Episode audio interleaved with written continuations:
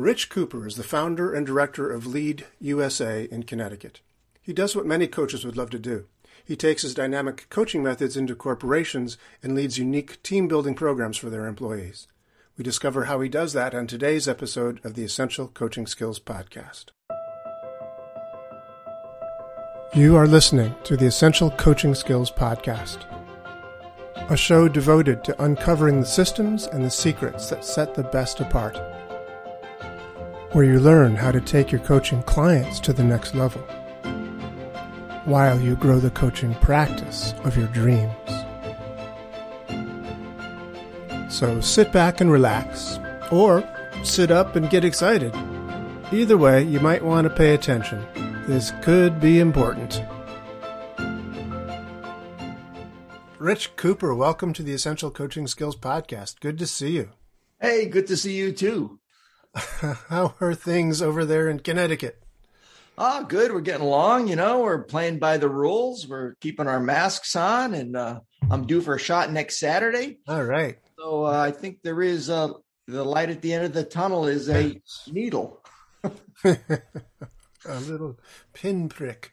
Excellent. Well, it's good to see you. And um, I'm very excited to have you here because we've talked to some old friends. You and I have been knowing each other for a long time through the Anthony Robbins connection. You used to be his head of security, if I remember correctly. Is that correct? That's how I started there, yeah. Head of security. Because of, because of my tremendous physical dominance. Oh, that's what, uh, yes. As soon as one sees you, you go like, oh my God, is, is, is that Arnold Schwarzenegger? Who is that monster of a man? They say, oh, that Tony's in trouble. That's what they say. Yeah, yeah. He, he can't afford much security, can he? Poor Tony. Um, but how did that come to pass? How did you become, because you, you don't really, you're not like a member of the special forces or anything like that. It, you know, I have my uh, techniques. I don't want to disclose them all. But uh, I, I started off with, like a lot of people, um, as a, I went to a program, thought, thought it really revolutionized the way I looked at life and, and looked at myself and my potential and being able to bring that potential forward. And so I wanted to contribute to Tony in some way. And how could I do that, right? He was a multimillionaire back then. So I thought if I volunteered and staffed one of his events, at least I could help other people have that same process that I went through. And it would be my way to kind of give back to a guy who I think who at the time I felt really put the reins of my life in my hands, right? I now had some tools in which I can navigate my life instead of just ricocheting off of events in my life. Mm. So I went and I staffed an event, and that must have been nineteen ninety. And um, and the other part of it was I was still a little skeptical. I wanted, uh, are people really this happy? You know, are people really this dynamic and motivated? And And so I, it gave me a chance to look behind the operations of it and get to know the people from Robbins Research International. And I was nothing but impressed by the, the quality of the people. And some of those most cherished relationships that I had in those early days are still friends today. And uh, and you came along pretty soon after that. Um, just the quality of people was impressive. And so I thought that's a community that I want to be involved in. So I would volunteer. I volunteered, I don't know, maybe a half a dozen times. And uh, it just so happened that they needed somebody to to escort Tony around. And I guess they saw my initiative, my commitment to the cause or whatever, and they tapped me to do that. I don't know if you remember uh, Deb Heinz and sure. yeah. Slocum at the time, and now her Malal. And she, uh, they said, oh, we got the right guy. It's Rich. So I did it, and apparently I did it well. And the next event, that was my job again. The next event, that was my job again. And then I couldn't do an event in Chicago or wherever it was because it was I was still running a business on my own, yeah, and being a volunteer here. And at that time, you're paying for your own flights and paying for your own accommodations and everything. And they said, uh, I said, I can't, I can't do it. So I wrote to Mary Glorfield at the time, mm-hmm. I don't know, a, a page or two description of all that I learned in the multiple times I did that for for Anthony Robbins, getting him around. He would need certain things. I had to make sure I had him available to him. And that she said, this is the best job description I ever had. I'll hire you to do that. So I basically created my own job that hadn't existed before. It was usually somebody from corporate doing it. Mm-hmm. And so uh, then I was an outside contractor, and I did that through the nineties up until nineteen ninety-eight, ninety-nine. Ah, cool. And so I went from doing security and the logistics of all of that. And it was really about being in that, in the buffer zone between all the love from the community. Yeah, sure. Right. Absolutely. And so it was less of a security thing, but there were, there were certain things yeah. to be concerned about, and then, uh, and just getting to where you needed to go. And so I did that. And then I decided if I really want to contribute, I wanted to be a trainer.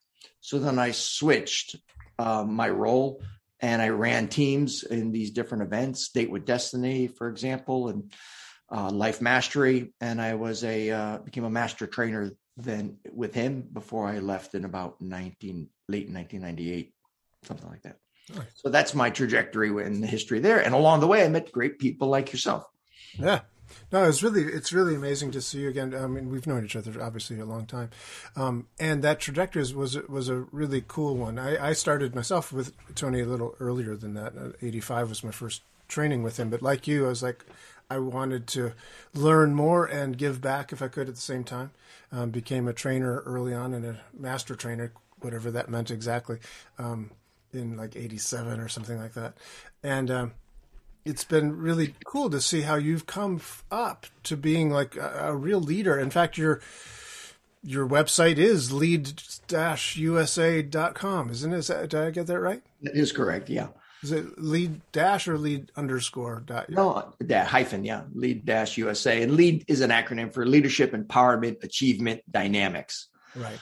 And so I thought that's a, for me, that kind of fit, fit it. And then uh, I started my business twenty-five years ago next month. Wow. And uh, I got a lot of phone calls about lead abatement. So I thought, oh, it oh. seems good. I should have market tested that a little bit better before I put that out there. Uh, I haven't solved anybody's lead issues, but uh, hopefully I've helped people develop their leadership and teams. Well, you should side, start a side business. You might have something going there. Hey, um, I wanted to talk to you about coaching. Now, I know that you don't have a coaching business per se, but you clearly, you know, learned all the same sorts of things that I did from Tony and that led into coaching. And you do the same thing, except that you do it for groups. You do, you lead groups, like corporate groups and things and team building, et cetera. Um, you do uh, ropes courses. You do all kinds of experiential things like some uh, Bill Baker we, we talked about in previous guest on our show, um, used to do that for Tony, but you do it, you know, in corporates. We, I want to talk about that because I think that a lot of our listeners are curious about how they might be able to sort of do that too. I think that it's really smart for a lot of people, certainly it's been true for me, to have um, what I call multiple streams of income. You know, that you don't just do coaching, you do coaching and you do podcasts and you do book writing and you do this and you do that. Um, it, I think it's be a lot of people's pipe dream to say, yes, and I do corporate trainings, you know, where where the money is, you know, in corporations and that sort of thing. So how how did you do that? How do you get you um, into corporates? How do you how do you how do you make that happen? Well, yeah, non uh, kind of a non-traditional uh, approach. My background, education is in electrical engineering, and so I was typically uh, happy to be working on a bench in a in a shop and not a guy who's out in front of people. And uh, and then I got involved with the Tony Robbins experience and started building my confidence, right? Because I would I would say I was a bit more introverted, um, maybe more than people realize, but it was a big stretch for me to to uh, be out in front of people. And I really got to um, exercise that muscle and being a trainer with Tony. And and he was just starting the whole training phenomenon, right? I was one of the first members of what they called the MUST team, mm. which was, I forget what the acronym was, but um, the T was trainer, something in there, right? And, uh, and we would ba- basically phone coach people who, after the event, we would stay in the city for a couple of weeks and phone coach people who are participants um, after the event, because you have the event, but you want to make sure it gets integrated, right? You had all this learning and it's like drinking from a fire hose. There's so much information. Sure. So we would stay in the city and people who wanted it would be um, coached. And so I was one of those folks. So that's how I got my initial start in this idea of coaching. And then I decided to do something on my own. Do I do a public events like Anthony Robbins and sell seats to share what I had to, what I had learned? And I thought that's kind of a tough road. But I also learned the power of the experience from those days, right? The classic fire walk, right? The emotion is what makes the learning stick. So I thought I could take that knowledge and create corporate learning programs that were super engaging. Right? And I ropes course would be one of them. I had contracts with schooners and in Long Island Sound and in San Francisco Bay, where you take people on gaff masted schooners, the old sailing ships. You put wow. forty people on there and have to navigate from one place to another. Ah, cool. So, I mean, I think it was um, Plato that said all learning has an emotional base. That's two thousand years ago, right? Plato, all learning has an emotional base. So how do you take the typical boring corporate training and emotionalize it so that that learning sticks, right? And it becomes resident, metabolized with that learner. And then it could be applied, right? Because it's within, right? It's not like, oh, a wisp of a thought that's not available when you need it. So I created a whole series of programs, uh, internal, uh, in, inside, because living in Connecticut, it's tough to get people on a gaff-masted schooner in February on Long Island Sound. So uh, those first couple of years, I was uh, having a hard time paying the mortgage in those winter months. So I had to develop and adapt. And like everything else, everybody's had to adapt. And with the COVID, right, I had to realize um, what worked and when. And so I had some inside workshops, outside workshops. And uh, that's how I started. I, and I also realized that who has the money? Corporations have money. So it's kind of like, well, John Dillinger or whatever, why do you rob banks? Yeah, Bonnie and Clyde, because that's where the money is, right? Yeah. And so I thought, well, let me take what I did and shape it, because a lot of what Tony's work is self-leadership, right? And so I just took that. Before you could lead others, you need to be able to lead yourself. Mm. So that was kind of my entry point into corporate learning. And a lot of people weren't doing what I did. So I had quite a unique niche uh, initially. And I liked working with groups and having an impact. I figure life is short. It's a lot shorter than we think it is, you know? And so instead of working one-on-one as a coach, which I think is highly valuable, and you can go maybe far deeper than I could with a group of forty people. But I, what was compelling for me was to touch as many people as I could in the time that I had.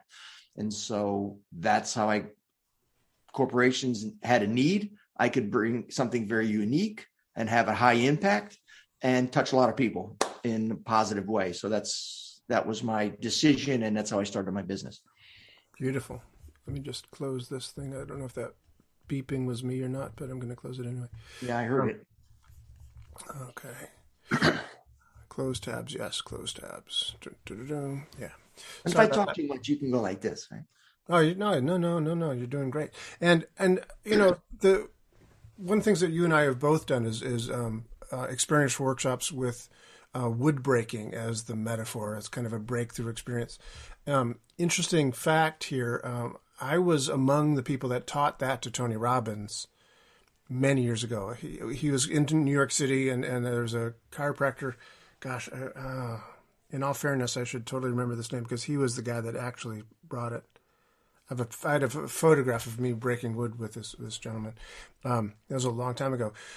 But then Tony did it a lot. He, he got, you know, I think he got his black belt on stage with, um, were you there for that? We're no, talking. no. Was it Master Junri? Or... Yeah, yeah, yeah. Um, but the the breakthrough experience where, you, where people break through a, a solid pine board with, you know, karate style wood breaking is a metaphor for breaking through their perceived limitations, right? And you've got to get yourself in state to be able to do that. I've done that workshop with, um, I don't know how many hundreds of high school kids over the past thirty years. And it's been a, a wonderful thing that I've been able to do for, for high schoolers in, a, in this leadership camp in New Jersey over the years.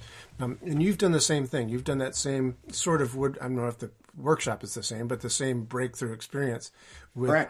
with, with kids and groups and, and scouts and things. Have you not? I can't believe we're having this conversation, because I attribute my success with that program to you. To me. So you taught two giants, Tony Robbins and Rich Kuepper. I don't know if you remember that, because I, I was looking for something I could do inside a, a, a meeting room, right? Because often here, particularly in New England, right? The weather doesn't cooperate. I can't bring people outside to have a breakthrough experience on a ropes course where they climb the pamper pole or, or different physical challenges. I needed a physical metaphor of a breakthrough, getting outside your comfort zone, doing something that you don't have full confidence in your ability to execute on. And I was looking for something, and we had a conversation. I don't know, it has to be close to twenty-four years ago, twenty-three years ago. And you said, hey, I'm doing this thing down in New Jersey with these high school kids. You're willing to come down and observe. And I thought, well, that's really what I need, is a model to see how it, how it, how he executes it. Most importantly, to do it safely, holistically. So um, a, what is an incredibly powerful metaphor doesn't go south and, and, and become a, a bad memory for people, right? I wanted to make sure I help people do it successfully. So you were generous enough. I drove from Connecticut all the way down in New Jersey. I remember it was like a, a two hour drive or two and a half hour drive to get to wherever that was. I sat in, I watched you do your thing. And that's what gave me the certainty that I needed to bring that to corporate America. Oh, so I actually came back and I taught my mom, who was sixty-seven or something at the time. And she's about four and a half feet tall, right? You know, and I, so I, I used your technique. I had my mom break it. And I figure if I can get my mom at sixty-seven to break a board, then I can do it. Right. So that gave me the confidence and certainty to do it. So you were my model for that, my friend. Wow. And uh, you know, I, I will. I don't know if it's attributed. No to commissions that. Will be paid. I just let you know. Just let me know. Well, okay. Well, I'm not going to pay you for doing this podcast. Then take that. Uh, hey, I gotta go. You know, I I don't know if I contribute to my age, but I can tell you that I I, I don't remember you coming to one of those things. But that's great. That's a really great story. Thank you for reminding me of that. Well, thank you. Oh, it's awesome. Because that's one of the things, you know, it's so good to be able to give back, and it's so good to be able to, to, to help people like this. And that's one of the things, like you said, coaching is great. I love what I do. I love coaching. I do. I love what I do.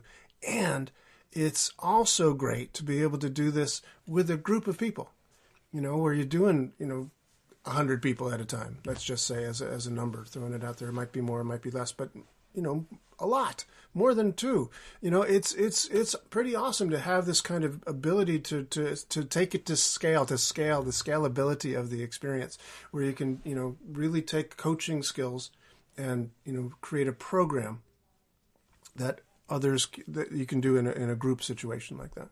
Mm-hmm. Yeah. Well, the whole idea of scaling, right? Mm-hmm. It's, it is a bit of a, it is a bit of a challenge to then, how do you get, when you have a certain, I would almost I would say artistry, to be able to deliver a, a very dynamic program like that? Because it's not PowerPoint slide driven, no. Right? You're really kind of, it's almost like a little bit of a performance art. The challenge that I found in my business is, how do you train someone to deliver it kind of with the same thing? If I build a, a PowerPoint deck, and these are the, these are the twelve points I want you to, to get out of these twenty-five slides, you can replicate that pretty easy, right? But when it's a little bit more uh, dynamic and activity-based, it's a little bit more of a challenge. But what I do like about the coaching community, the facilitator community, the, the learning and development community, is it's very generous, right? We're all helping each other. Um, it is it is a tough kind of a business, right? To to be out in front and and lead other people through learning and helping it be engaging, but you learn a little bit from everybody. You pick up a little tip. Oh, I like that opening. Oh, I like the way he asked or framed that question. Mm-hmm. I like how he elicited the, you know, the um, the answers from from people, right? Because the most, if you're one-on-one coaching, or if you're coaching with a, or well, facilitating a group like I have done, right? When people solve the problems on their own, and this is proven by neuroscience, their brains light up. If you give them the problem, nothing happens neurologically, right. If, in a functional M R I, if you're looking, right? If they solve, if you give them the answer, nothing happens, right? But their brains will light up when they solve, they have that aha on their own. Yeah. And we're a neurochemical machine, right? When you have a new insight, there is chemicals passing down the, you know, the neurons communicate through chemicals, right? And right down to an ion size. Right? So we're talking, a, it's a quantum machine. It's a quantum mm. environment is yeah. your brain, right? Yeah, yeah. When you have that that insight, now all of a sudden you are shaping at a quantum level. You are the brain, the brain is plastic and it's able to now adapt in your building, and you do it again and again. And all of a sudden you get a little neural density, and now you're changing the neural connections in someone's brain, right? And it could be about their beliefs about themselves or how I communicate in a group or whatever the particular thing is. But coaching one-on-one or coaching in a group, it's creating the environment where they have the insights on their own. Yeah. Yeah. Yeah. Yeah. And it's, yeah, you're right. The, the, the sharing that you see with other people. I mean, I, I'd forgotten that I showed you how to do it, but I was, because I learned so much from watching you do it once in a corporate level. And I got even more, if I dare say this, uh, with from Deborah Russell, watching Deborah Russell do some uh, breakthrough experiences on, I think, at a hospital in Queens or something. She was generous enough to let me watch her do it. And she was fantastic in, in these group group trainings. And, you know, she's nowhere near as old as your mother, but she's like like four foot two or something like that. She's, yeah, tiny.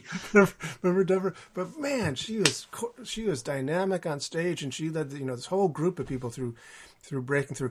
And and one of the things I learned from her was to um, have people be in pairs doing this wood breaking thing. So one person was holding while the other person was breaking. In my early days of doing wood breaking, I held for the entire group of high school kids, and I must say, after a few of those kids were breaking through the wood, and, and I was holding it for them, I got pretty beat up. I remember, I remember this this one like high school football player or something just burst through this thing and went right into my face. I ended up with this bloody nose. It was it was bad. So I, that was the last time I held wood for kids. Um, uh-huh. and, and after that, we got safety glasses and we got, you know, safety protocols. But you you do it with stacks of cinder blocks, right? So well, it's because I learned. Yeah, you learned. I learned. I was a slow learner, but I had a corporate event. I did this. I had the same thing. I was holding, no safety glasses. You know, I don't silly, right? And um, it was about forty-five people. This is in uh, a well-known company, and uh, have their global leaders coming through here, right? And so these are all high-powered men and women, right? Mm-hmm. And they certainly don't want to be the one who doesn't break the board or struggles to break the board. Uh, the one thing I, the guarantee I would make is everybody will get through, right? Yeah. Some people need a little bit more coaching than others. So there's no, never a failure here, right? Right. You may not get on the first or second try, which is a perfect metaphor for life, because right, exactly what we want always first try, right? I know. It's we have to have that. It builds that resilience, you know? You okay, don't want so the C E O to... to be doing that. Right, you don't want the, you, but you don't want the C E O to be going through that learning process in front of his right, right, and and no, nobody wants to be the one who struggles in front of the C E O either. So right, there right, you go, right. Came in, and there's one one person breaks the board, and the center breaks out, and and hits me like right below the eye, and cuts me open, uh-huh. right, and I'm bleeding now, right, and they're like, oh my, everybody's mortified. I go, come on, you know, psh, let's go. I'm all fired up, you know. This is just a little flesh wound, you know.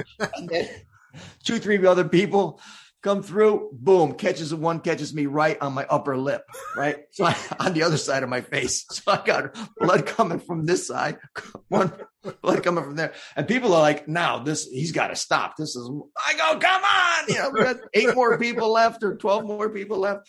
And uh, we get everybody through the group, and I'm still facilitating. I'm, I have tissues. I'm holding on to my face. This is a true story, right?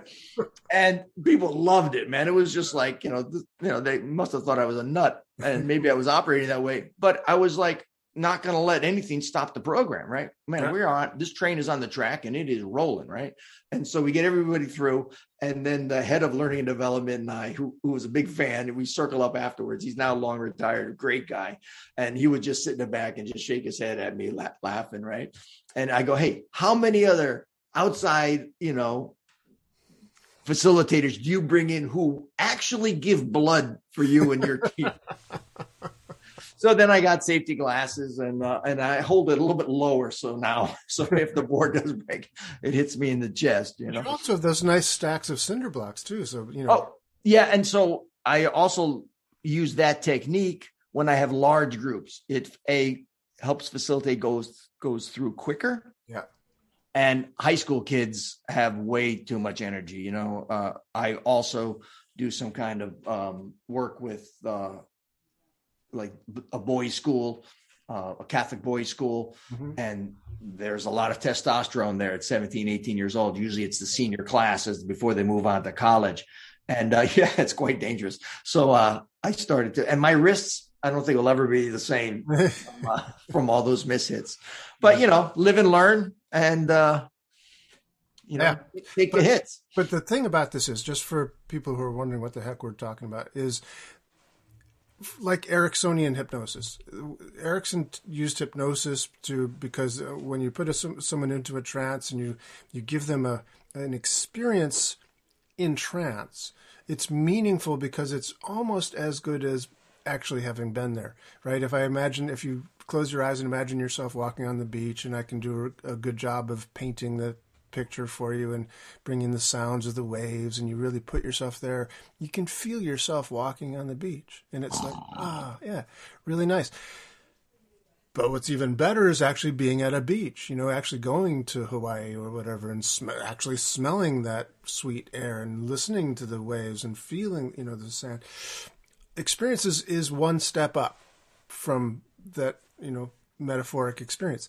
So when you create the experience, you know, create the metaphoric experience that you want to have people do, a breakthrough with wood, or, you know, we're f- figuring out how to sail this ship from one place to another without dying or capsizing or, or whatever. They have to have a visceral human experience that they will never forget. You know, they right. will they will never forget this thing. Walking across hot burning coals, Tony Robbins. You know, they will never forget that thing. Right? For sure. It, pardon the expression with the firewalk, but it, it gets burned into their memory. Bada boom. Yeah. Thank you very much. I'm here all week.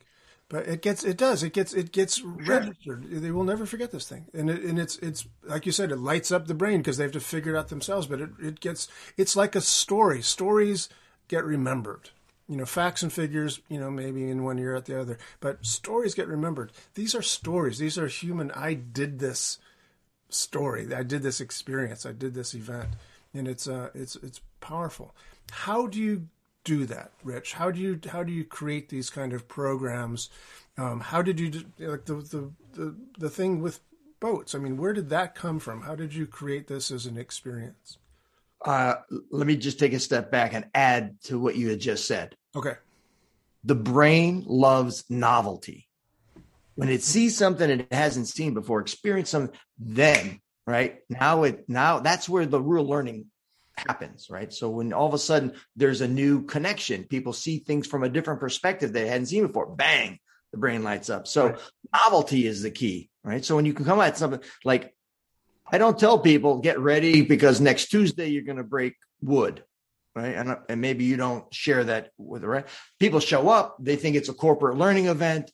You know, they're getting ready to learn whatever. They're thinking a slide deck from some guy. And all of a sudden, you know, three quarters of the way through the program, I pull back a black sheet that's been sitting in front of the room the whole time. And there's a stack of wood there that they need, boards that they need to break through. These are one inch thick piece of wood for the people who haven't had that experience. They're pine boards.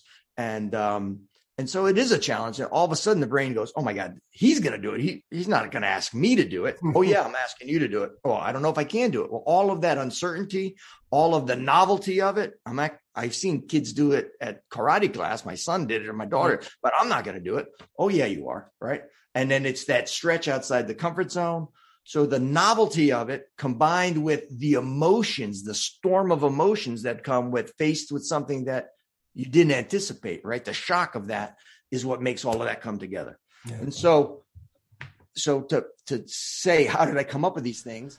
What I do with my clients is we have a, we have a meeting, a needs analysis. We have a conversation about what do those teams or the leaders of that organization need to be successful? How do we align the business objectives and needs with the skill development that these leaders or teams need?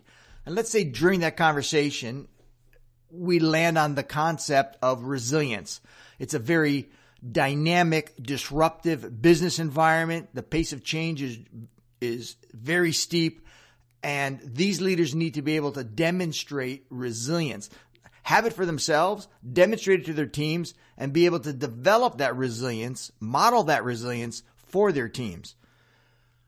So that's resilience is what we were going for. And now if I think about the traditional classroom setting that we've all been familiar with since we were in kindergarten, right? You walk into a room, there's a bunch of chairs laid out at tables. Maybe there's a pitcher of water and a glass, a cup of mints, a notepad with a logoed pen on there from the consultant, right? And, and you're going to be sitting and listening to PowerPoint slides. Now, that's an environment that is so stale, so known, it will demand zero resilience out of these people. And what we're, our job, our task, our mission in learning and development is to shift those behaviors, to shift the behavior of leaders or teams to something that is more productive and aligns with the business objectives. So I'm not going to be able to get at at them under, not just understanding, but knowing resilience through that traditional environment. I need to to put my experienced designer hat on and come up with something that will push them outside their comfort zone, something that will get them to actually demonstrate resilience, so then we can discuss it as a group of really smart people in a room. What did that feel like? How do I have more of it? Um, what were the roadblocks to achieving it, et cetera? And so with all of that in the mix, I come up with, for example, the design for the Street Smart Leadership Challenge, where we put them on, we take leaders, we say, we're going to break you into teams of six. You're going to be on the streets of New York City. You're going to have to accomplish all of these tasks. And just as they board the bus, I take away their cash, their credit cards, their cell phones. They get, have a photo I D and a wristwatch if they still own one. And that's it, right? And so the shock of that, and you're familiar with that, you know, the experience uh, kind of played off of that from Tony Robbins days, right? But the shock of that, now we're going to be in New York City. These are all, again, typically an executive level um, training. You know, that's where the top, most money gets deployed, is bring, bringing those those leaders up to up to speed with the best technologies, or the high potentials, the hypos, they call them in an organization, the young up and coming um people who show the initiative to maybe be future leaders of the organization. That's where the dollars and the resources for training and development typically get, you know, um, um, spent. Mm-hmm. So, um, so that all of a sudden they have the shock of, now I'm going to be on the streets with, and I don't have my, like my, my contacts in my phone. I can't to solve these problems. I can't do that. I can't use the internet. I can't use, you know, my black corporate card to get something done. No, you lose all of that. And all of a sudden we kick their legs out from underneath them that they've stood on, their position, their ability to use the leverage of their role in the organization to get people to jump and get their things done. Now you're on the streets of New York City. You have none of that. You have no cash on you. You know, if it's a team of six, I give them six dollars, six water bottles and six snack bars and say, hey, go have a good day, right? And they freak out. They hate me at that moment, right? But then they have a day into the city, and then, you know, no one's gets hurt. No one starves to death, right? To get through the day. And then next day we debrief. And that's really, it's the after action. If yeah. you're going to be, for any of these coaches that want to go into uh, facilitating groups, that's where the magic is. It's in that after action, after the exercise, after the experience, after the sailing, after the snowshoeing up to the mountaintop, all these crazy things that I've created. It's extracting after, and it would tie into any of those questions that you would ask a coaching client. And like, what did you learn? What showed up for you? How did, you know, how did you interact? What did you notice about the interaction on your team? You know, what did you do when you faced this challenge? Mm-hmm. And that's where the gold is. And how does and, that, and that's where, that's where I get, that's what I get paid for, that piece. Right? Well, let's, let's, Not, let's, let's talk more. Let's talk more about that. 'Cause that is actually, you're absolutely right. That's where the magic happens. That's where the, the gold is. That's what you get paid for. And that's where they learn the most. So let's, let's talk about that, you know, because You know, the, the classes I teach in sleight of mouth, as an example, there's a, the structure of a belief is a if-then means. There's a three-part structure to any belief. There's a cause, there's an effect, and then there's the meaning that you give things. And as Tony Robbins taught both of us, you know, nothing has any meaning except for the meaning that you give it. And so one person might, you know, have an experience and go, yeah, I broke through the wood really fast. That was easy. That means I'm just a stud. You know, that's, that's cool. I'm always that way. You know, and it's basically a non-learning. right? And a person who struggles mightily to get through the wood, they go, like, I'm a failure. It's like, well, is that what it means? Or does it mean that you really persevered there and got through that? And look what you did. You, you know, you might have had to, you know, stomp through it with your foot, but you got through it, didn't you? You know, so what does that really mean about what you're capable of?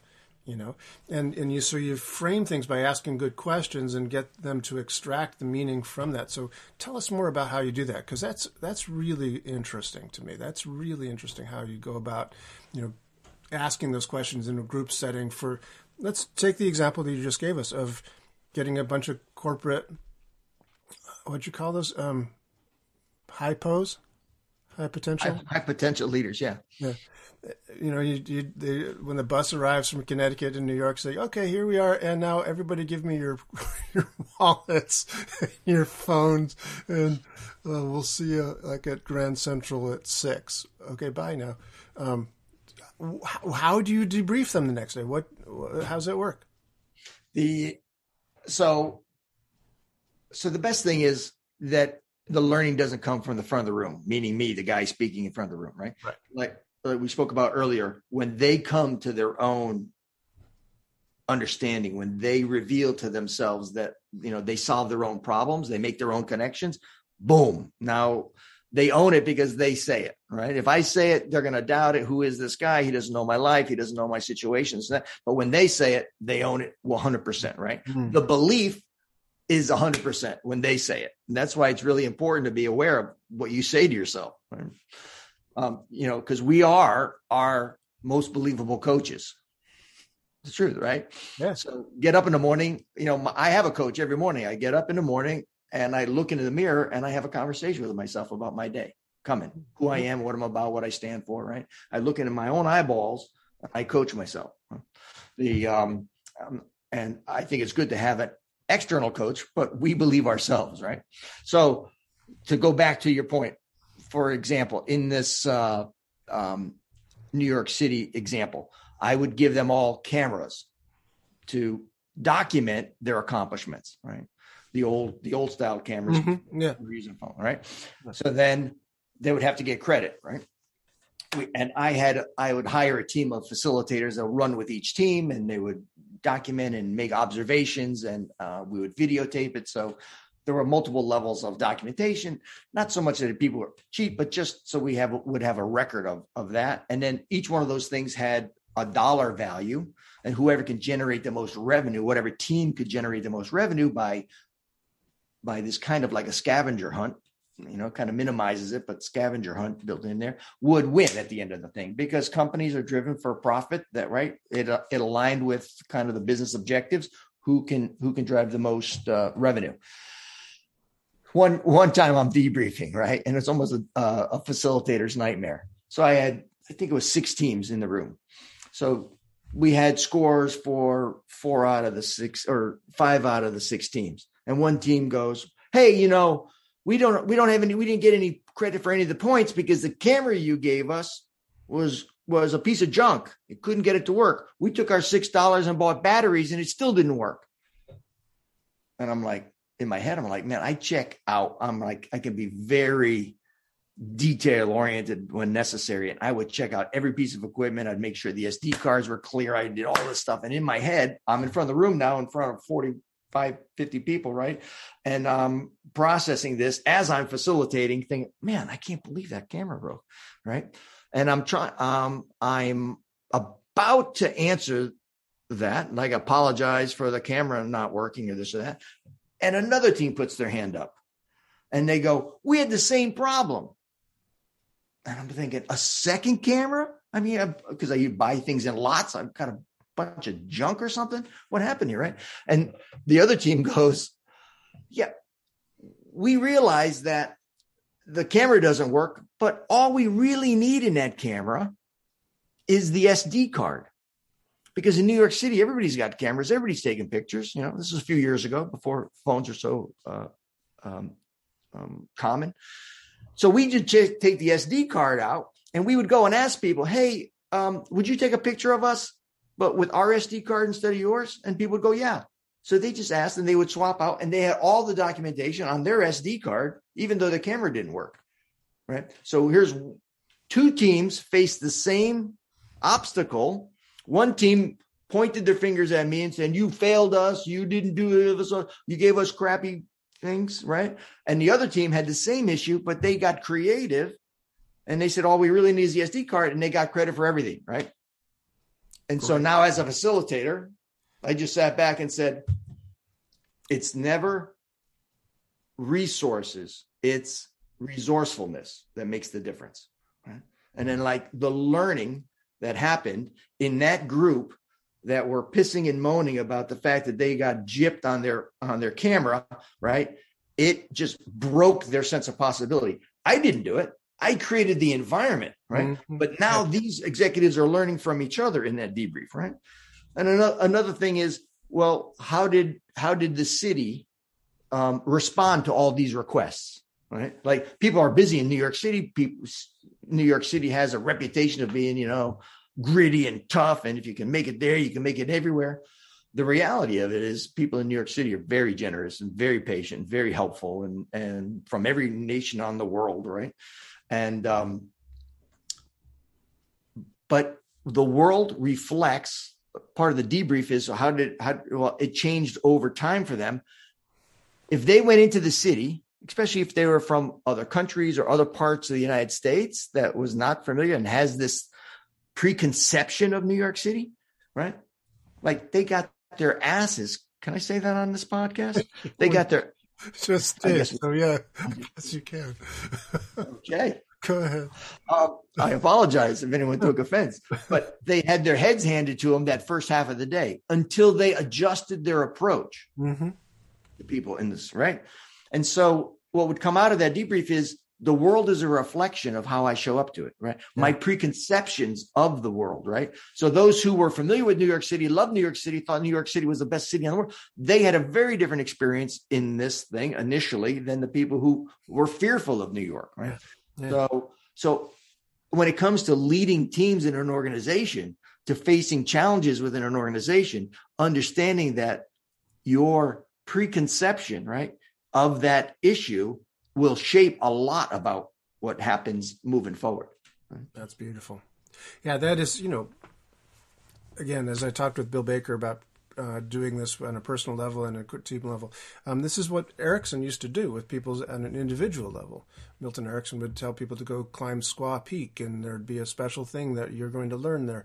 But it wasn't just the experience of doing it. It was coming back to his office and talking about it. You know, and then saying, what did you learn there? What did you discover? Oh, really? Is that all? What else was there? You know, and, and the question asking to, to elicit the learnings from them and to make sure that it was framed and shaped in a way that it was a positive learning, right? There's a old expression that, you you know, you learn from your mistakes. Yeah, but like, what do you learn from your mistakes? Do you learn like, I'm a dismal failure. I should never have even tried this. You know, that would be a bad learning from your mistakes, you know, but you you can reframe that and say, yeah, I'm I'm persistent and I'm engaged and I'm resourceful and I've, I've, I'm going to grow from my mistakes. You know, it's it's that it's that growth period, that learning that we, we always get better. As you were saying earlier in the conversation, you know, that things will be a failure and then you, you learn and you grow and there's lessons that get taught each time you have that experience. You get better, you get stronger. Or maybe that wasn't in this. Maybe that was in one of your ninety second. I was Nugget. listening to one of your ninety second nuggets. That's where I heard that. I'm sorry. What, what, Rich, I, I might not have mentioned that you do have this thing called ninety second nuggets. Um, could you tell us about your ninety second nuggets, Rich? Please. I'll be happy to. But I, can I can I go back because I want to I want to close the loop on one thing if I can. Okay, I'll, I'll take my hat off to you if you can. I'm sorry, there are a lot of loops there. Go ahead. What, no, the the loop that I want is about the good fortune I had in in my career. I do have now in my career is working with people that are, you know, I'm facilitating super smart people, right? M B As from the best business schools across the world, right? And when you get a group, so the difference between individual coaching and, and group coaching, because I want to keep it on, on that concept for, you know, the people who are podcast listeners. Um, the, the, the, the added value that I, or the added asset that I had is I had a group of anywhere between twenty and fifty super, super smart people in a room. My job was to create a challenge, a difficulty for them that would get them outside their comfort zone, mm-hmm. um, push them to their limits mentally, emotionally, physically, right, to solve a problem. And then all I would do is ask a few questions. And because of the intelligence in the room, right, they were able to help each other extract meaning that would enable them to be better leaders, better team members moving forward. Yeah, yeah. So I didn't have to help them with their meaning. I just guided the conversation and yeah. they helped each other. And the beauty of that is when a group of people goes through an intense experience like that, it bonds them in ways that, you know, the, your next door neighbor that you lived with for the last fifteen years, you, you know, you just wave to them when you take the trash cans out, right?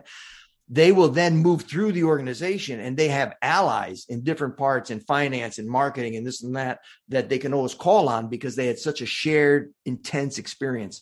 So that was another kind of like added benefit or side benefit.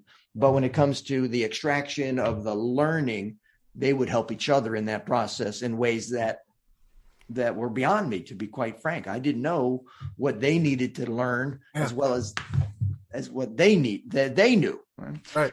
So to go, so to go back to uh, ninety second nuggets, the genesis of that. So I had the idea for delivering short little messages of great value mm-hmm.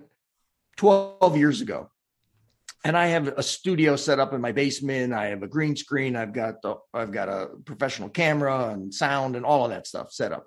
And I would make videos and stuff for my clients. And I tried twelve years ago to, to create and speak to and create a ninety second, thoughtful, high impact piece. And I failed miserably. I couldn't do it. I was like, you can't do this in less than three minutes or less than four and a half minutes or what. I would be like, blah, blah, blah, blah, blah. And, and so I gave it up. But now with COVID, right, you got to be agile, you got to adapt. I, I had a lot of extra time because not a lot of people were pulling their, their corporate people together to do team building with, with uh, Rich, right? So, uh, and I had all this resources down in my basement. So how can I redeploy that? So I sat and tried to then write something concise enough. And this was an exercise. I never considered myself a good writer, but this has been such a great discipline, is to be able to write an impactful, concise point in ninety seconds. And so then I would, I would rehearse it, practice it. It'd be two minutes. Then I'd have to edit words. And I found out that, you know, writing is a lot about eliminating excess words yeah. to get it on point. And so, uh, so I have, so I created something called, and it, it's not easy. It's some of the hardest work I've done is to try to get that down to, but somehow it's fulfilling to me. If so, if anybody's interested, you go to ninety second nuggets dot com. I have the nugget vault there. And uh, if you don't like them, you only invest ninety seconds of your life um, listening to them, but people seem to pull and extract some good value out of it. And it's not somebody as uh, blabbering around as you're hearing me here on this uh, podcast. It's just short and concise. And something that might be just what you needed. And my hope is that someone is, there's so much doubt, uncertainty, the rise of, of suicide, the, the rise of people reaching to alcohol and drugs right now because of the stress and anxiety that we're living with in our society. I wanted to put something out there of value that would, might be an antidote. It might just pull somebody back from the edge or just put a lift in someone's step um, throughout their day. So that was the, the point of that. They're free and available. And so they're really great, actually. They're really fun. And by the way, ninety is just the numbers ninety second nuggets dot com. Um, and yeah, they're they're fun. And you're right. I've been working with story form and telling stories. And I've got this book coming out hopefully soon called um, Storyteller's Handbook. I've taught these classes for years with Nick Kemp, with Stories from the Outside In, where we keep things down to two minutes or keep things down to five minutes. And it's amazing how much of, you know, storytelling is saying, I've got this thing that happened to me, but how do I get it down to two minutes? How do I get it down to this short thing? And it's a lot about leaving stuff out you don't need and finding out, you know, what is the point to this story and getting to that. It's it's a it's an art of, you know, taking stuff out that are it's, it's not necessary, but you get to the point and it's make, makes it just much better of a story, and your ninety second nuggets are just just fantastic. Well, gosh, I could talk to you all day, obviously, but I think we've gotten close to the end of our time together here today, Rich Kuepper. Thank you so much for being here with us and sharing all of your knowledge and wisdom. It's been fantastic. Well, that went really quick, and yeah, I I agree. I could speak to you for a long time, and I, and I really appreciate the privilege of speaking with you and your audience. And I want to thank you for the, your contributions to to me personally, and and you know, and my career, and my success, and and your dear friend. And I wish you continued success as well. And maybe there'll be a chance for us to circle back up again. And uh, hopefully soon we'll be able to sit outside and and have a beer in the warm weather, uh, free of any fear of uh, infection. The light is at the end of the tunnel, and it's getting closer every day. Well, that's our show for today. Thank you so much for joining me. If you want any more information about today's show, please visit our website at w w w dot essential coaching skills dot com. Be sure to tune in again next week for our next episode and discover even more about the systems and the secrets that set the best apart.